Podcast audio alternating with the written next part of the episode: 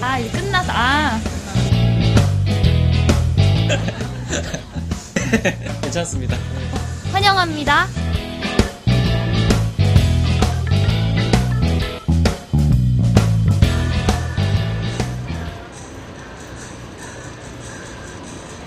라면집 게릴라 쇼케이스를 하고 있어요. 그래서 오늘 좋아하는 분들이 계셔서 저희가 여기서 한 두 곡 정도 짧게 하고 갈 건데요. 맛있게 드시면서 저희 노래 감상해 겁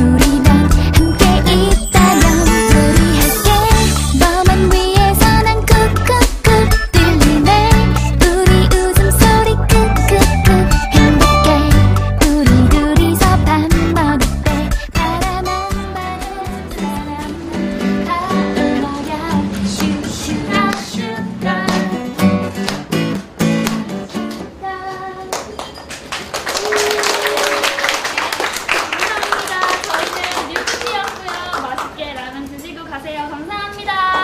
맛있게 드세요. 감사합니다.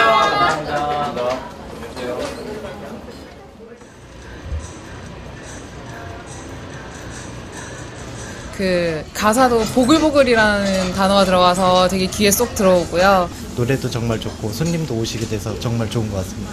예, 인터넷 통해서 이렇게 보고 실제로 보니까 더 나은 것 같아요.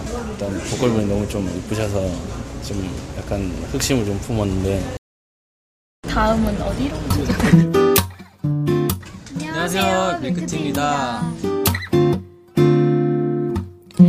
앨범 내고 쇼케이스를 하려고 했는데 쇼케이스라고 하면은 보통 저희를 아는 분이나 관계자된 분들께서 오시잖아요. 저희를 모르는 분들께도 앨범을 알리고 싶었어요.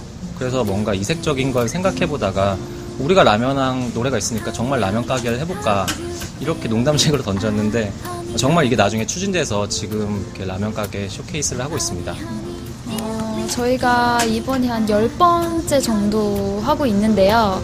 저번에 한 번은 저희가 노래를 하고 있는데 사례가 걸리신 거예요. 드시다가 저희 노래를 들으시다가 그런데 저희가 목소리가 제가 작다 보니까 그 소리에 좀 묻혀버린 거예요. 너무 콜록콜록 하셔가지고 그래서 그런 것들도 있고요.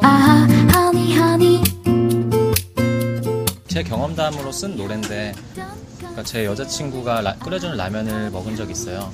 그 모습을 보면서 너무 사랑스러워서 이 느낌을 노래로 쓰고 싶다고 생각을 해서 나중에 이걸 정말 노래를 써서 라면왕이라는 노래가 나왔어요.